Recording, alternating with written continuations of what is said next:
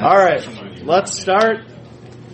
And uh, we'll get going. Let's pray. God, thank you for the time. I pray that you would utilize the lessons that we discuss uh, throughout the semester to aid each one of us to be better communicators of your truth. Help us tonight as we consider those who we might encounter in our life, whether in our family, at work, whether at a restaurant, or um, a friend that we've had all our lives. I pray that you would help us to know um, and be better equipped to handle their skeptical objections to the gospel, to Christianity, to Scripture, and uh, be able to handle them without fear um, to handle them with skill. And uh, I pray that um, if nothing else happens, that Pastor Larry and I in uh, these two weeks would plant seeds uh, in uh, everyone's heart and mind to uh, be better equipped um,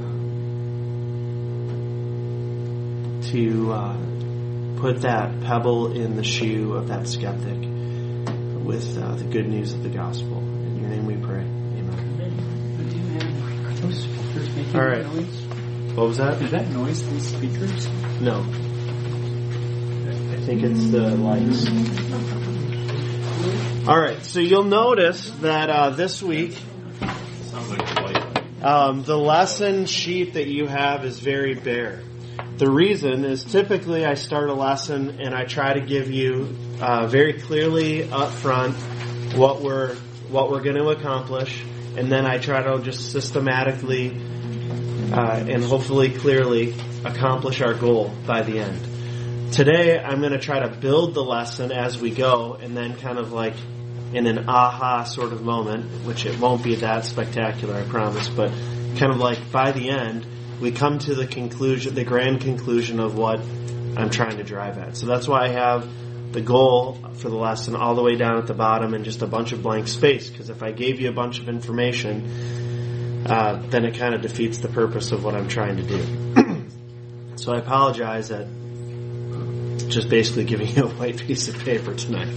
Um, so let's really quick um, try to review. We're already, this is lesson eight, so we are almost uh, two thirds of the way through.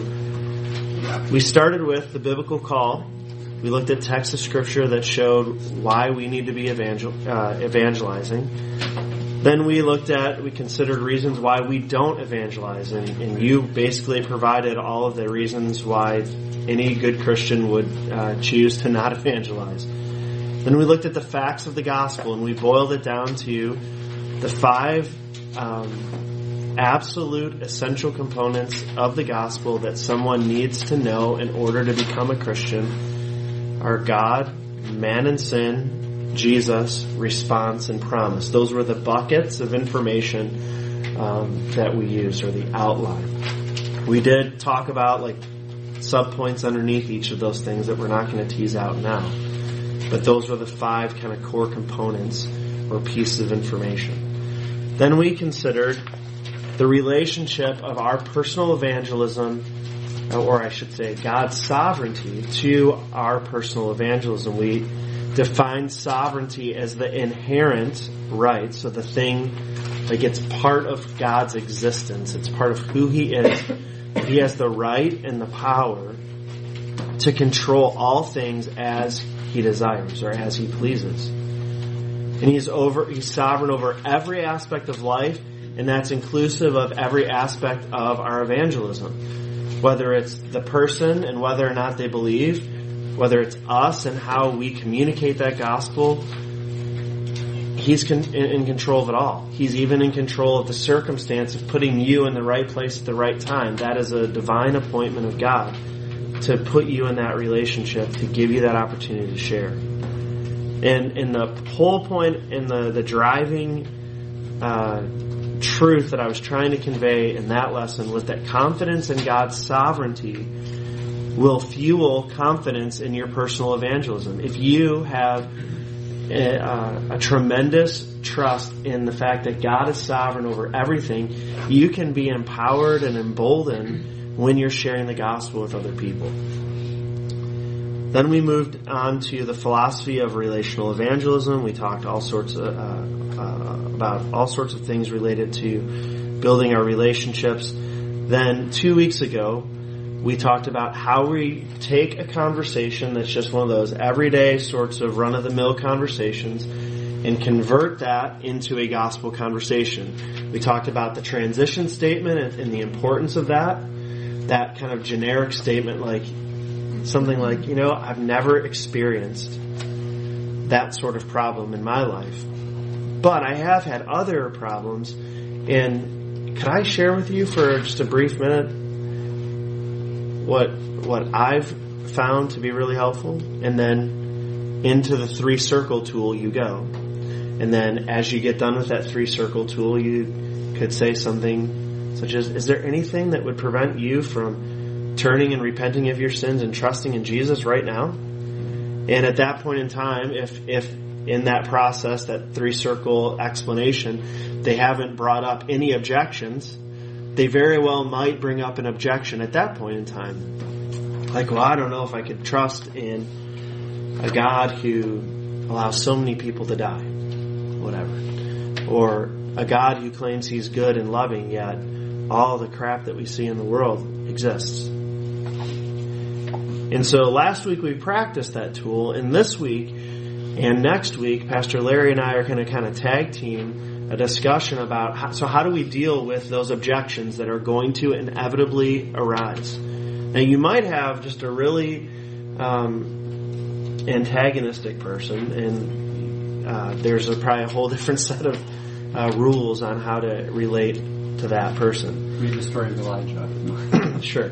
But when I'm referring to the idea of a skeptic, here's what I'm meaning. There's a sense in which every unbeliever is a skeptic, right? Because every unbeliever has a reason or multiple reasons why they are choosing to not believe. But here's what I'm referring to and what Pastor Larry is referring to. Someone who is casting some sort of logical or um, sometimes even harder to deal with emotional objection to the validity of Christianity. That person who says, who like attacks the credibility of Scripture, for instance, by saying, oh, that's just written by a bunch of dead guys thousands of years ago.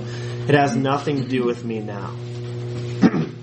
that's the sort of thing, the sort of person that we're talking about right now. so, some suggested resources on how to deal with people like this. The people who are casting objections of the logical or emotional type against the validity of Scripture. Here's three resources. I've alluded to them before, and these are horrible pictures, I know. Questioning Evangelism is the book. that's kind of like the book of the class. I had to pick one, and that's the one I picked. There's another book called Tactics, and I highly recommend you just buy all of these, okay? So Tactics is another book. A lot of what I'm going to be discussing and pulling from tonight is from this book. It's written by a guy named Gregory Koukl. That's K O U K L. Get this book. Um, it, it's fabulous. I'll be pulling a lot from that tonight. And then a very simple but very beneficial book is one called Meet the Skeptic by author Bill Foster. That takes uh, basically, those four images are indicative of four different types of skeptics or buckets of skeptics that you might encounter. Uh, people who, um, and Larry, you have to help remind me because I'm going off the cuff here, but the scientific skeptic, the uh, biblical or the, uh, the, the spiritual skeptic. Um, and he and he has four different categories, and he tries to basically say any objection that you might ever encounter against Christianity would fall in one of these categories. And then he just very succinctly says, here's the root of their objection, here's questions that you can use to try to get at the heart of their objection, here's how to deal with them. Um, so it's very, very helpful. Meet the skeptic. The two on the left we have right now in the Resource Center. I think the one, the meet the skeptic we don't have right now, but we can get for you if you want. So, before we dive into the lesson, I want to bring up uh, something that uh, someone within the church was reading this book. It's no one in our class, but someone was reading this book, Questioning Evangelism. I'd like to point out, um, a, if I could, it's more than a snafu. So, on page 162 of this book, you don't need to turn there, you can if you want, but the author uh, actually refers to a gay Christian. He says, for the gay Christian, the issue is more complex. Now, there's a person in our church who found that, was reading through the book, found that, and, and in his own words, about had a panic attack. Um, and understandably so, because if you've ever listened to Pastor Ken or you believe what the Bible says, there's no such thing as a gay Christian. Certainly, a homosexual or, uh, or a Christian could struggle with homosexual temptations, but a practicing homosexual cannot be a Christian. It's just contrary to Scripture. Um, and so, this person pointed that out to Pastor Ken. This person also, uh, thankfully, actually contacted the author, and the author wrote back and acknowledged the error and said that if we if he uh, edits this book again, that he will make that change. Um, so kudos to to that congregant um, for the work that he did to to uh, figure that out. But I wanted to point it out because if any of you haven't made it through to that point, uh, maybe you might have that same stumble, like, uh, what are we doing? Uh, suggesting this book. Well, I want you to know that not everything that we suggest is like 100% in lockstep. And this guy acknowledged the fact that it was a biff. So, um, because he does not believe, he believes the same thing that we would believe. Did you have it? Why were you raising your hand? Well, I don't want to throw a wrench in the works, but I do believe, and actually I've met people who became Christians already homosexual behavior. And they definitely struggle. Yeah. And I am I am one person who can testify that we do not get every flaw in our lives instantly changed when Yep. we get saved. And I'm not suggesting that that's not possible either. But, um, and we're not going to go there either. because that's not what this class is about. Especially this lesson. Okay. Um, but I, I, I didn't feel uh, right when that was brought up to my attention because I read this book seven years ago, eight years ago, and probably didn't catch it back then. Um, although I, I read the first edition, not the second. Um, so, with that done, what I would like to do is uh, I'm going to read you three scenarios or scenes from the book Tactics, the one in the middle. Just going to read them. I'm going to put them on the screen so you can read along with me. And I just want you to think about how you would respond to these scenarios. Scene number one. You're hosting a dinner party at your home for some of your close friends from church. The conversation ranges naturally over a number of interesting spiritual topics. Suddenly, to your surprise and embarrassment, your 15 year old son announces with some belligerence that he doesn't believe in God anymore. It's simply not rational, he says. There is no proof. You have no idea, or you had no idea he'd been moving in this direction. There's a stunned silence. What will you say? Scene two. It's the night of your weekly Bible study group. During the discussion of the Sunday sermon on the Great Commission, a newcomer remarks, Who are we to say Christianity is better than any other religion? I think the essence of Jesus' teaching is love, the same as all other religions. It's not our job to tell other people how to live or believe. The rest of the group fidgets awkwardly, but says nothing. How do you respond? In scene three, you're riding the university shuttle with a friend who notices a Bible in your backpack. I've read the Bible before, he says. It's got some interesting stories, but people take it way too seriously. It was only written by men, after all, and men make mistakes. You try to recall the points your pastor made a few weeks earlier about the Bible's inspiration, but come up empty handed. What do you say? So, have you ever encountered objections like that before? If so, what are some of those objections? Larry's going to write them on the board. What are these? So this is like your mini homework assignment from last week. What are some of the objections that you've faced or heard in your sharing of the gospel?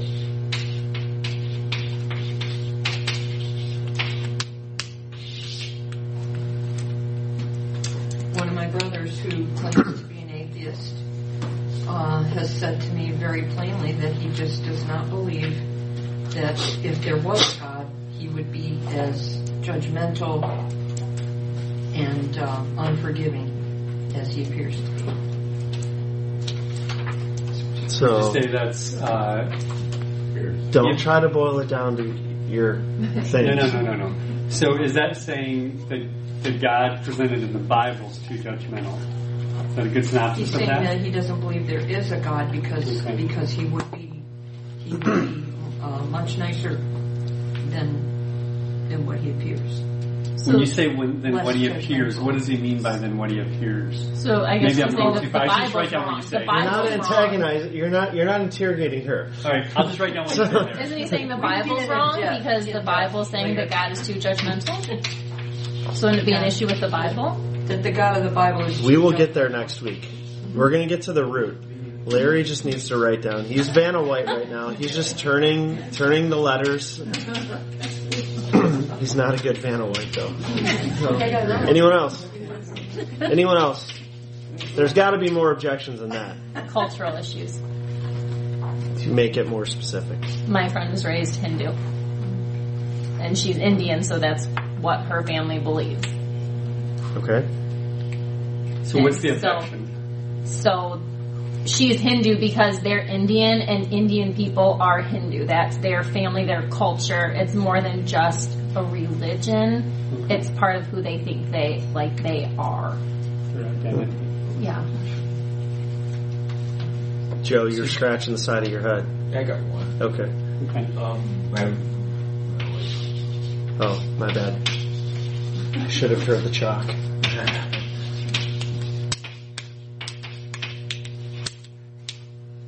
So I'm going to put uh, religion is just.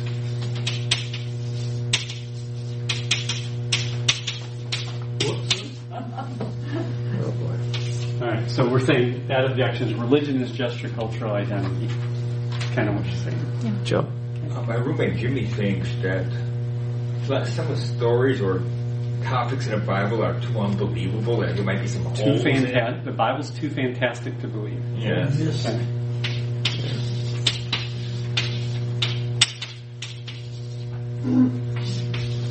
So, I have a big family, okay? I have a brother who's Mormon who says very plainly that, that the Book of Mormon uh, was given to us because God would never be silent for the 400 years between Malachi and Matthew. wow. So that's where, why that book came through Joseph Smith. Are those books? I thought those books were Catholic. They're Mormon. They're it's just it's just history. What do you? The What? books between Malachi and Matthew, right? The Or, Apocrypha? yeah, yeah. Well, that she's actually talking about something Book of Mormon. Different one. unrelated to the Apocrypha and Pseudepigrapha. She's referring to the Book of Mormon, which is specific to Mormonism, the Church of the Latter Day Saints, the Mormons. So that's like Joseph Smith, the Yeah. who was a historical man, but claims that he re- received a vision from the angel Moroni, right? And and that's where he basically got this revelation to write this book and create this religion. Um, so that's separate from the the uh, collection of books that you're speaking of. okay. I, I read I put really more and I'll shut up. big. Too big. I wrote too big. You did write too big. Okay. Might have to You might have to take pictures and erase. Yes. Um, Right on walls. the Bible says this, that the earth has been around about 6,000 years. Where does it say that? You're not Science. going there. Stop. All right, Larry. Do not ask Sorry, questions. And science proves that, There we go. Thank you. that Okay. the earth is millions of years old. Remember, we're just recording what they. Wow. Isn't that the whole belief that the earth was dated when God made it versus Yeah, we're. So basically, you're saying someone would object to, well, science has proven that evolution is is fact and true. So Christianity can't be true because science has proven it. There's lots of varieties of that. Science has disproved the Bible. Yeah, It's not to be taken literally. yeah. Chris. Um, a lot of people have said like too many rules, too many restrictions. Like they don't know if they could keep up with that, or they don't know if they can follow that. Yeah, they can. Well, they can, but that's what I mean. Like, Yeah, I know. that it's so strict and there's Yeah. so many rules and things. That, Yeah, I mean, when the Lord changes you, I think yeah. you know it starts to fall into place. That's what a lot of people I've. You're playing right into my hands for next week. Are you doing it right back there? Yeah, I keep tripping over that. These All are right. the questions I have written down. Go. We'll go from the Phyllis back to the front. two. All right, go for it. Yeah, Phyllis is like on her fourth one. She's How like, can, how can, how can God forgive a man like, if, if you're saved by grace through faith, how can a man like Hitler be forgiven for all that he does? Don't tell me that he could do all that stuff and it'd still be possible that he's forgiven. okay, okay. While he's writing, you can keep going, Joe. Um, Jimmy also claims that the Bible has errors because the stories were passed from man to man. If you repeat stories, errors occur versus it, it was written You down. got that. You got. You know what this one's. Okay. Anthony, just so you know, we're uh, right now. Well, that's the question. What objections have you heard to Christianity? Um, logical, emotional, whatever. So, I assume that you probably have some that you've heard. So, don't be scared to Okay. pitch in. So, Sarah. like you had said at the beginning, how a loving God lets bad things happen, natural Yep. disasters. Yep. So, you're gonna have to. I've even heard it for disabilities, children with disabilities, Yep. how God lets that happen. Deb. Along with the error one, uh, people uh, believe the Bible contradicts itself. So I've heard a lot of um, a lot of variations of the attack on Scripture. Actually, um, dude, I don't know how you're going to fit anymore. You have to start I writing fit a small more. in between. Did Yeah. you get Sierra's the one about the about how bad things happen? Yeah. How would a good God oh, All allow right, evil? cool. All right, Wanda. Um, people have said, how can God be so good and loving when babies die, there are tragedies, you know, there are Yeah, things happen in the world, yeah. and that is very challenging. Yeah, that's a Most very of my relatives are specific. Christians, though, because I'll see somebody, go, you're a Christian, aren't you? Yep, and we're good to go. That's a very specific version of this one, right? How could a good God allow so much evil? You know, one of one of my friends that I've alluded to, the guy that's taking me to that WWF wrestling thing that I told you about, which is completely weird. Um, so he grew up kitty corner t- from me, and he's the one that we share refrigerator rights. If you're if you're recalling, I've talked about him about him multiple times. Well, the last object last time he was in town and we got together, we always go to Sylvia's in Allen Park. You should go there if you've never been excellent food, um, high quality, shot cups, pepperoni cups of grease on the pizza, delicious. Anyway, so my my friend Bobby, last time we were there eating, his objection was, um, he always starts with, "I don't understand why you need to keep studying the Bible. Why do you need to keep going to church? Like, haven't you learned it all by now?"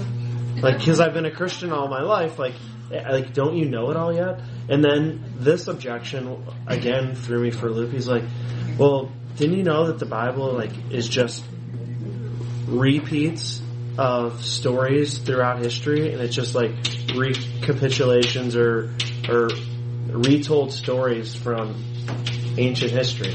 I'm like, what do I say to that one? I never even had heard of that one yet. So that's one. That's the most recent objection that he's That one's growing in popularity. We have up there like the Bible is just one part of many different good theories or books or like because I've had people say like no the Bible's totally true. I, I believe that. But also all this other stuff. Mm-hmm. Or it's just one thing in succession of No, I don't think anyone said that yet. okay. I'm going to write shorthand for that one. Have you guys ever heard of Blind Man and the Elephant? Okay. No, we'll, you'll say that live next week. That, that's, that's I'm sorry. I'm just going to be really rude, but Larry and I, we're we're tight. We can do that. We'll, we'll talk about that next Yeah. week. What's that? Larry gets Larry gets all the time next week. It'll be interesting. He might need two weeks. Bruce, Well, some people just say, Christian, you guys don't have any fun. Why would I want that, that is actually true. I know. No, no. I mean, like, no, no, no, no, no, no. I was meaning like. We need to teach Troy how to have fun. No, that's actually true. Like that, people a- accuse us. We, you and I have a lot of fun. We're recording this So, I always like. I to can't say- even. Yeah. So I've worked for a number of years. I worked in not a church, so I worked with a lot of unbelievers, and my clients are unbelievers. And I always like to say that Christians do have fun, and they remember it.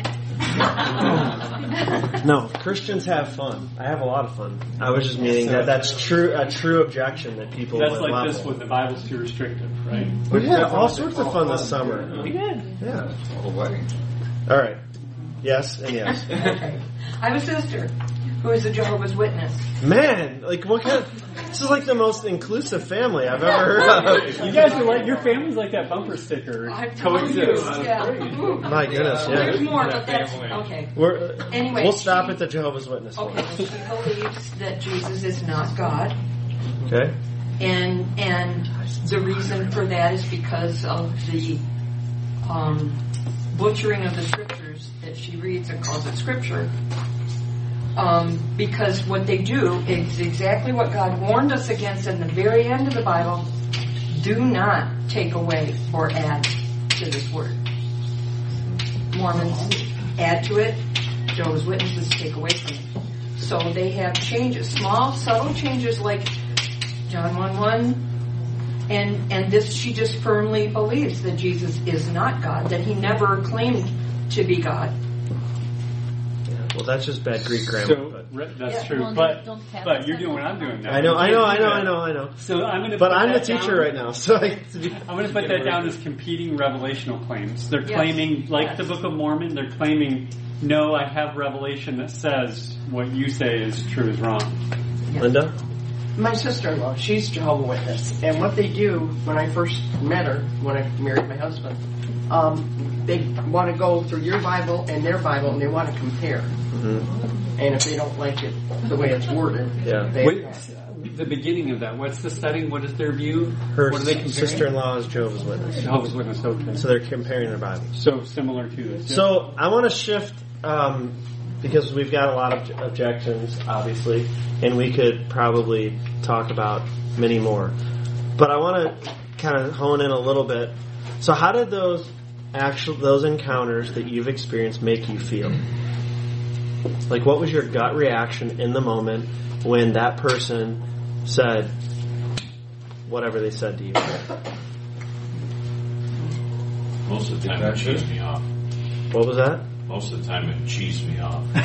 Okay, Can you define cheese me off? he got angry. Yeah, angry, you know, ticked off. Okay. I got very defensive. Okay. I, I had to literally explain what, what my point of view is. Like I had, it's like almost became an argument at that point, going back Yep. and forth. Okay. My heart just breaks for him. It breaks for him. Okay. So defensiveness, anger, uh, sadness. Does anyone get terrified? like, oh stink! I have no idea what I'm going to say to that one. yeah. I, I I got terrified one time. I talked to this guy who who said uh, who was talking about Hitler. He was do, actually doing God's will, and uh, you know that sort of alarmed me because because he lived in my neighborhood. Okay, yeah. That's a legitimate fear, I think. So, That would scare me. So- down the block. wow, that's uh, that's an interesting one. I, I, Yeah, that one can. So, if you could change your response, your fearful response, your your uh, defensive, because you, Joe, you said that you immediately got defensive, tried to share your position, and then it became a what? An argument. An argument. My dad got angry. You got sad. You got scared. So, in your, at least in your four or five reactions, and then maybe the rest of you can pitch in, how could you change the way you reacted or responded in such a way that it would be more beneficial to alleviate that fear or the defensiveness or anger or I mean the sadness is a legitimate thing uh, that is okay to have unless it paralyzes you to the point that you don't you're immobile and can't speak. Oh, I'm sorry, Sarah. I think you prepare because I guess I have fear because I'm not a fast thinker. Like I don't always have a response in general, and so the more like we practice the transition statements, the more you make a conscious effort to prepare, the more like you'll you'll be able to say something, even if it's you know what that's great. I need to get back to you, but you have something to say. Mm-hmm. That is a great point. And I will make note of this at the very end. But it is okay to not know. And to say, you know what? That's a great question. I have no idea how to answer that right now. Let me give me some time to think about it and I'll come back to you. It's almost better or safer than trying to Oh yeah. to go with it. If an act, yeah, you just Because once you go, like it you no. go. Well, yeah, Yeah. but I mean, even yeah. you don't want to make it up as you go. That's bad. That it's going to end in most likely probably heresy We're or claiming something. to be people who who uh, have discovered the truth. I mean, you can't make up truth as you go. right. One thing, one thing I have found that is helpful, uh, it, it may end the conversation for the moment, but it leaves the door open, and that is to just, you know there are a lot of things I don't know, but this I do know about God. Hmm. This I do know. It's a good transition, Yeah. actually. Vince? to not take it personally, to realize that their sin isn't really against you, it's against God. And that sort of takes you out of the picture. Yeah, that's a good point to kind of like depersonalize the interaction because what they're really like the root of what they're angry at or they're responding and and rejecting isn't you. I mean, they're rejecting you because you're the messenger of the good news, but it it's it's like they're looking past you really. Their angst is just towards you because you're the one hearing it. Well, that's a good point. Not take it personally, Jess. Um, kind of along those lines, one thing that I try to uh, think about in those conversations is like these all these objections they're coming from somewhere within, but the Bible says that man just refuses God and doesn't want to obey Him or heart, it's that we're just refusing Him, and you know, all these things are, you know, some of them are not necessarily if you were to be able to come up with this great answer for what they had to say, that it would always be the difference for them. Mm-hmm. And I guess just understanding that even if you give them exactly what they need to hear and it's the complete right answer, is that the root of why they're not accepting Yeah. Christ. So I'm going to go back to the three scenes, okay? And I'm going to, we're not going to look at the three scenes, but I'm going to uh, kind of paraphrase or minimize that that scene one, with an objection or a challenge statement, and then I'm going to give you what the author of Tactics has as a reply. I'm going to do that with each of the three scenes. So, um, if I can remember, the first scene was The little boy. you're at home, the your child says, "I don't believe in God anymore." Scene two is that Bible study and basically Christianity. It's the same as all other religions. Love is the basis. And then the third one is remember the riding in the university shuttle. Well, I've read the Bible before. It's got interesting stories, but people take it way too seriously. So those are the objections. Here's cha- uh, the response for, for number one. The challenge was so basically the core of what that scene was saying against Christianity is it's not rational to believe in God. There is no proof. Okay? So here is the author's response. What do you mean by God? That is, what kind of God do you reject? What specifically is irrational about believing in God?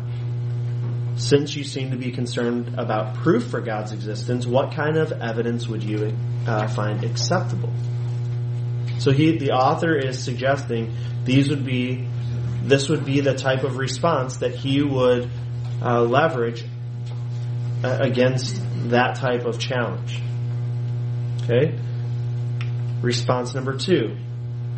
The challenge, the heart of it was Christianity is basically the same as all other religions. The main similarity is love. We shouldn't tell others how to live or believe, right? That was the challenge. So here is the response. How much have you studied other religions to compare the details and find a common theme? Why would the similarities be more important than the differences? I'm curious, what do you think Jesus' own attitude was on this issue? Did he think all religions were basically equal? Isn't telling people to love one another just another example of telling them how they should live and believe? So obviously you wouldn't necessarily have to be asking all these questions simultaneously. You could ask one and then it would turn into conversation. You could have one, just one of this series and I guarantee it would, uh, arrest that conversation and not to a halt, but hopefully it would spur that conversation on. Response three. The challenge was you can't take the Bible too seriously because it was only written by men and men make mistakes. So here would be his response. Do you have any books in your library? Were those books written by humans? Do you find any truth in them? Is there a reason you think the Bible is less truthful or less reliable than other books you own? Do people always make mistakes in what they write? Do you think that if God did exist, he would be capable of using humans to write down exactly what he wants? If not, why not? So, trying to keep these thoughts and responses in mind, what are some things that you notice about the way this author responded? He asked questions. Okay? So he answered the objections with questions. non-confrontational. What was that? It was non-confrontational. I mean, he didn't get upset. Well, yeah, he didn't. I mean, obviously he's writing, but he was he wasn't upset. You could even hear it in the tone of his questions that he wrote. He wasn't angry at that person. He was just responding with. He wasn't defensive, right? He wasn't like Joe or I have been, where he was like, "Oh, I got to give an answer," boom, and then he just harpooned this dude with this really logical question, and they're just sitting there, and it just shuts down the conversation, and they're just like, "Okay, you're you're an idiot." it, it's uh, having to. In the case of all three of these, somebody made a statement in objection to something about Christianity. So if they're going to make that statement, he's the author's coming back at him saying, "Well, give me some support for what you're saying. You know, you want me to back up what I believe as a as a believer. Right. So you're you say it's illogical to believe in God, irrational. Explain that to me. What do you mean by that? And in a lot of cases, I'll bet we would find if we carry these out, that they would end up, if you ask the right questions, like they're hinting at here, they're going to come up with their own answer that their thought is really invalid as compared to the truth. Yep. I mean, I- ultimately, I think that would happen. Yep. Not in every case, but in a lot of them. So here's the whole like the whole thing that I've been driving toward, and so you got it. It's this that there is a better way to answer a skeptic, and the better way is to answer their objections with questions. Answer like if you don't write anything else down, write this down. Answer objections with questions. Vince. You can make a statement and then uh, ask a question. Like Phyllis said in another uh, another class that Christianity is different because all other religions are based on works, where Christianity is based on faith. Okay, if you could work your way to heaven, what did Jesus Christ die for? Mm-hmm. And their only answer, well, he died for Yeah. your sins. But I think so. That is a good question, and we should ask that question at some point in time. But what we're what we're initially getting at is how do we respond to that person's initial skeptical uh, objection to Christianity? Because at some point in time in that conversation, they're going to probably, you know, because they're going to be feeling most likely maybe a little bit stressed or tense because we're like the gospel is offensive to them in and of itself. So they, they come in and they, they try to zing you with a, a good one that you're not prepared for.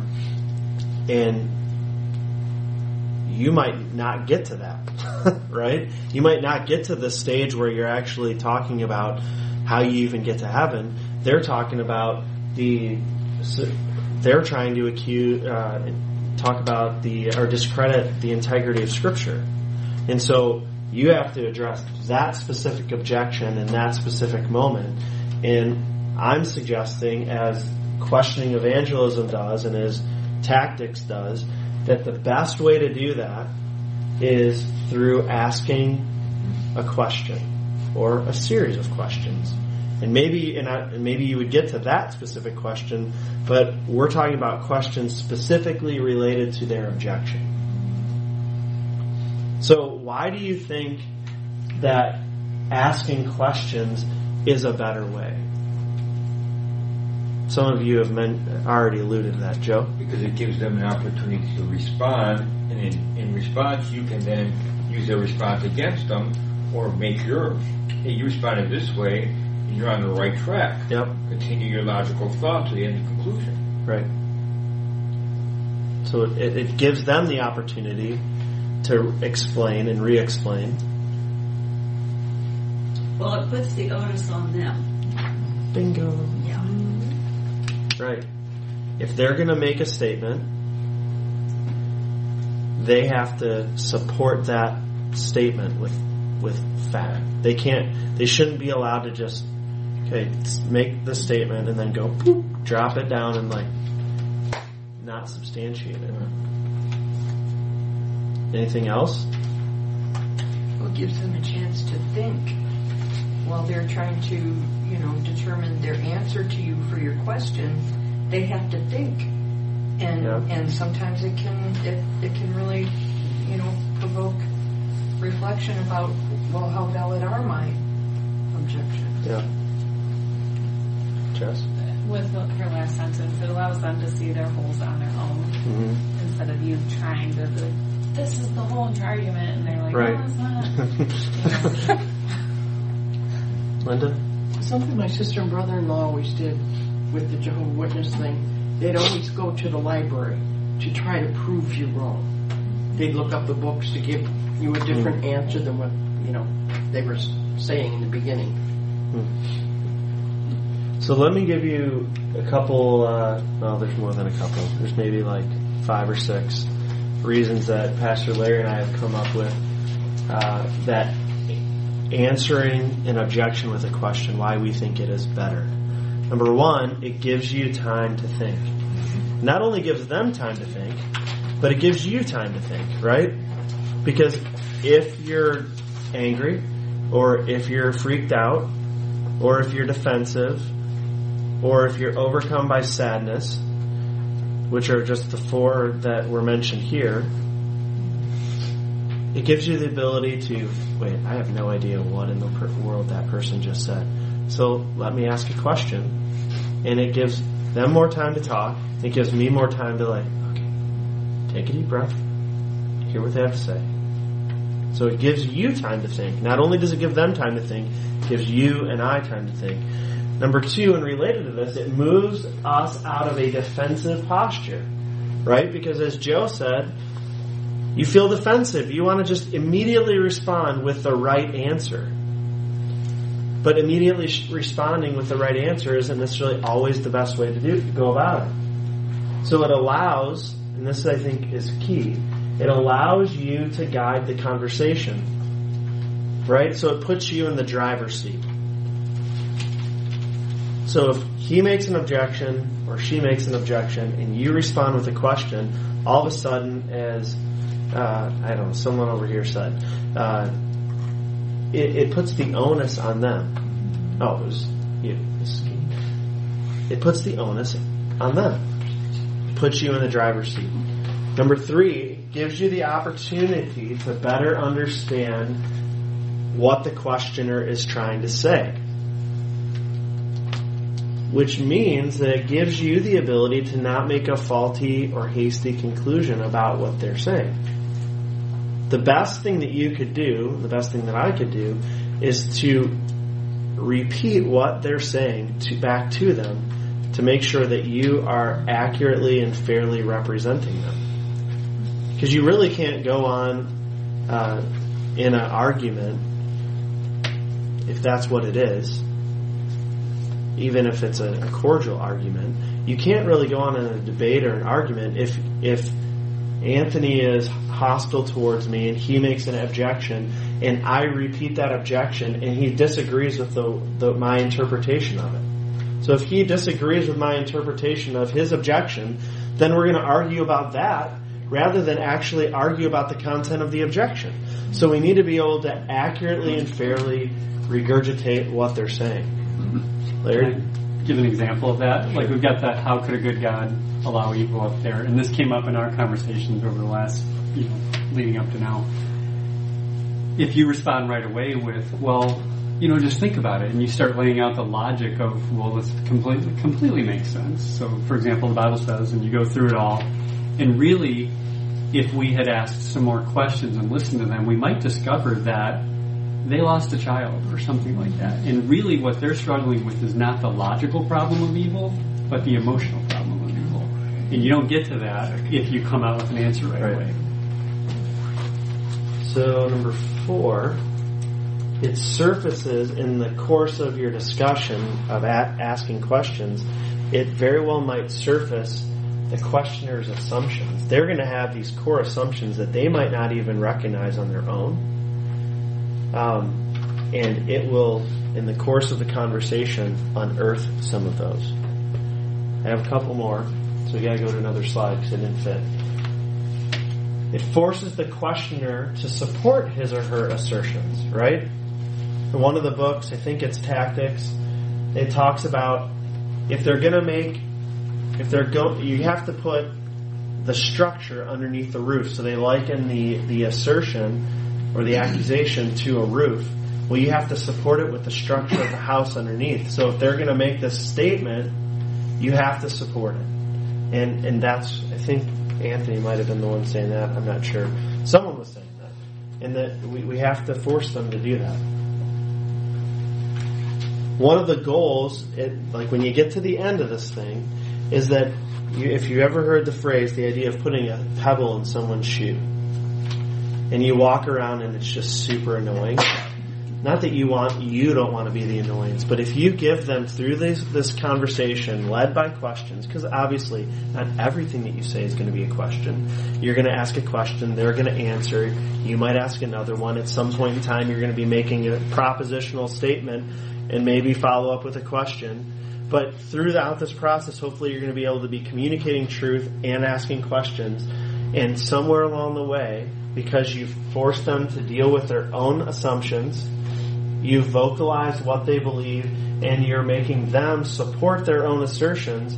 Through that process, hopefully they'll just be like this little annoying pebble in their shoe, even if they don't come to Christ at that moment, where they're thinking, man, something just didn't sit well with me on that. And over time, that thing's just going to annoy them until they have to grapple with it. Last one. A person, I think Jess was starting to get to this.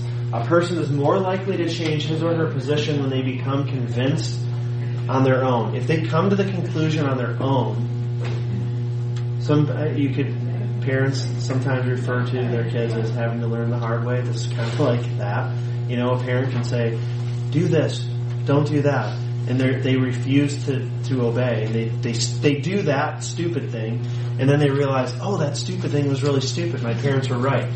I had this amazing moment last week with Caden. So he gets in the car. I don't even remember now the timing. So he sits in the passenger seat with me, and out of the blue, we're just sitting there, we're driving. I think it was home from church last Sunday or something, and he's like, "You know, Dad, I learned that when I really don't want to do go somewhere, it's just better to go go go go anyway, and, and, and it's just better to go with it." I'm like, "What are you talking about, dude?"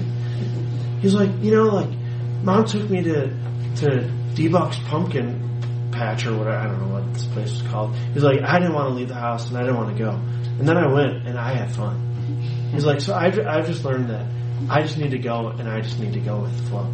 And if I do, it'll be way better that way. What, what the heck just happened here? I'm like, what happened to my son? I'm like, this is sweet. He came to that conclusion all on his own. Like, this is awesome. Maybe I don't, I won't have to like harp at him, like, cause he's a homebody. He would rather just stay at home and hang out at home and play football than go anywhere else in the world. This is pretty cool. I was happy about that. So, what I'd like to do is offer something, uh, what I'll call, for lack of better term, a conversation guide um, that will help you and I navigate our future conversations with skeptics. It's very simple, and I'm going to introduce it tonight, briefly explain kind of the, the gut behind it, and then next week, Larry's going to come up and he's going to get the whole time to talk to you about how we're going to how this type of series of questions would flesh itself out in uh, different objections. He's going to take let's say a sample objection, walk through that conversation with you, and then we might even, I know you're going to hate me for this, we might even like another forced fun activity, and we're going to like make you, you know, like answer our objections. It'll be really fun next week, so you should come. But Christians have fun, right? So here, here's the structure, and let me explain it. So here would be the question. so someone levels an objection at you. Here would be a very generic question, but I hope that you remember these three questions. What do you mean by that? With this question, we're trying to get it. We're trying to get an understanding of what they're saying. Well, what do you what do you mean by that? The Bible is just written by a bunch of old guys. Or what do you mean when you say God isn't loving? What do you mean by evil? What do you mean by God? What do you mean? What are they saying when they say whatever they say? What do you mean? Understand as thoroughly and as clearly as you can what they're saying. The second question is, how did you come to that conclusion? So now you're getting at the why. Why do they believe that? So when Pastor Larry gave that illustration of that person who's struggling with the problem of evil and why bad things happen in this world, and how could God be a loving and good God when so much evil happens? And when you ask questions, well, what do you mean by evil? What do you mean by good? Well, how did you come to this conclusion that a good and loving God must not exist because all this evil is in the world? And then you realize, oh, they had a child die. They didn't logic their way through this at all. This is an emotional objection to this whole thing. So that's question two. So number question number one is what do you mean by that? Getting to the heart of what understanding them. Number two is how do you come to that conclusion? Getting to the why of how did they come to this conclusion? How did they uh, get to this belief system in the first place? And then the third is have you ever considered, and this is the time where you would provide an alternative. Have you ever considered this particular view? Your Christian view. This is the core. This is the the, the shell. Now, this is ne- you're probably never you might never ask this exact same question this way. You could ask this question in a myriad of ways. It might take you 15 questions just to get to that aspect. Like one of the ways that you could say it is you could, um, oh, what was the illustration? Oh, uh, oh man, my brain is having a brain fart right now.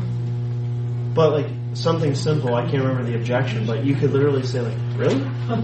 You really, you really think that? Do you really think that all religions? So, for instance, I think all religions are the same. Really? You really think that? So you you really think that like uh, radical Islam is the same as, as Christianity? Like people who blow themselves up into buildings and airplanes, like that's the same as this? Like just asking really, that's a different way of getting to this, right? To getting to understand what what they're saying. There's the outline. A few things to keep in mind and then we're done. Number one, our goal, as I've tried to remind you, it's our job right now is to learn how to make disciples who make disciples. Right? What we're doing is not, number two, learning how to win an argument. I don't care if you lose every argument. I don't I don't want to win an argument. You shouldn't be here to want to learn how to win an argument with an unbeliever who is really skeptical. Our goal is to make disciples who make disciples. So we're not trying to learn how to win an argument. We're trying to learn how to get to the unbeliever's heart with the gospel. That's the goal. That's why this idea of questions makes so much sense because we're getting to the heart. Number four, it's okay to say that you don't know. Come back later. Say, you know what, that's a great question. I don't have an answer, but give me a week. Or, you know what, that's a great question, and that is way above my intellectual capabilities, but I happen to know this super smart dude, Larry, who is awesome at apologetics, and you wouldn't say that word, but who's awesome at this kind of stuff, and I would like to introduce you guys. Maybe we could all go out to lunch. Boom. Larry is like, he's a stud with that stuff. Last one. Knowing your Bible, and Larry's gonna Larry's gonna harp on this, but knowing your Bible is the best tool when interacting with a skeptic. No matter what, no matter how many tools we give you, no matter how many questions we tell you to ask, no matter what order we tell you to ask them in, the best way to answer a skeptic is to know your Bible. Because they're gonna they're gonna make an accusation. And if you know your Bible, at the end of the day, God's word is sufficient to help you be a minister of reconciliation, as Paul says in Corinthians. So the goal of our lesson was this to introduce you to the concept of answering a skeptic's objections with questions. The goal is that I want you, the first instinct, to change from defensiveness, from fear, from uh, sadness, from answering with this really awesome argument that says, boom, you're wrong, I'm right. Ask them a question. Get to know what they have to say. Unearth their assumptions, make them prove their assertions, and put a stone in their shoe and share the gospel. All right, we got to be done. Have a good night.